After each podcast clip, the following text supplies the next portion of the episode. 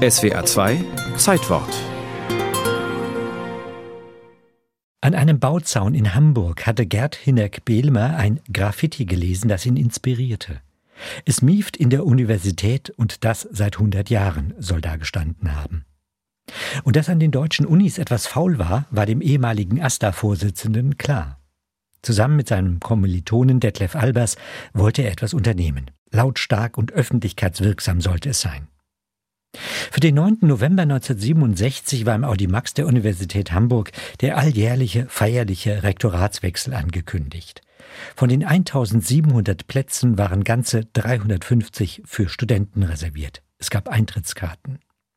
Der Aster hatte angekündigt, dass er dem neuen Rektor unangenehme Fragen stellen wollte. Man war gewarnt. Polizisten in Zivil mischten sich unter das Publikum.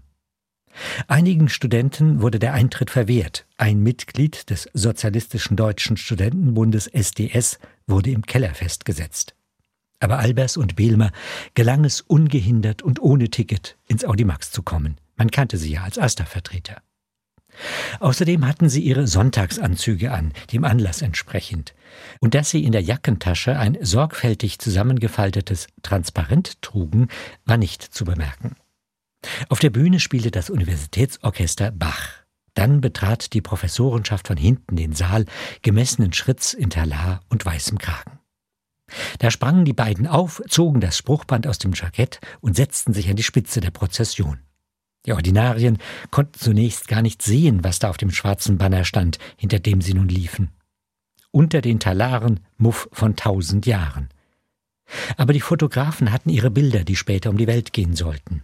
Erst als sie auf der Bühne angekommen waren, konnten die Professoren es lesen und waren empört, während die Studenten johlten und Luftballons steigen ließen.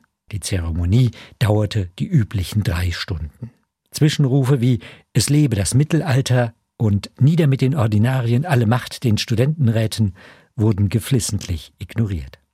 Immerhin durfte auch ein Student sprechen. Eine Aussprache gab es nicht, und beim Auszug der Ordinarien brüllte ein aufgebrachter Professor Sie gehören alle ins KZ.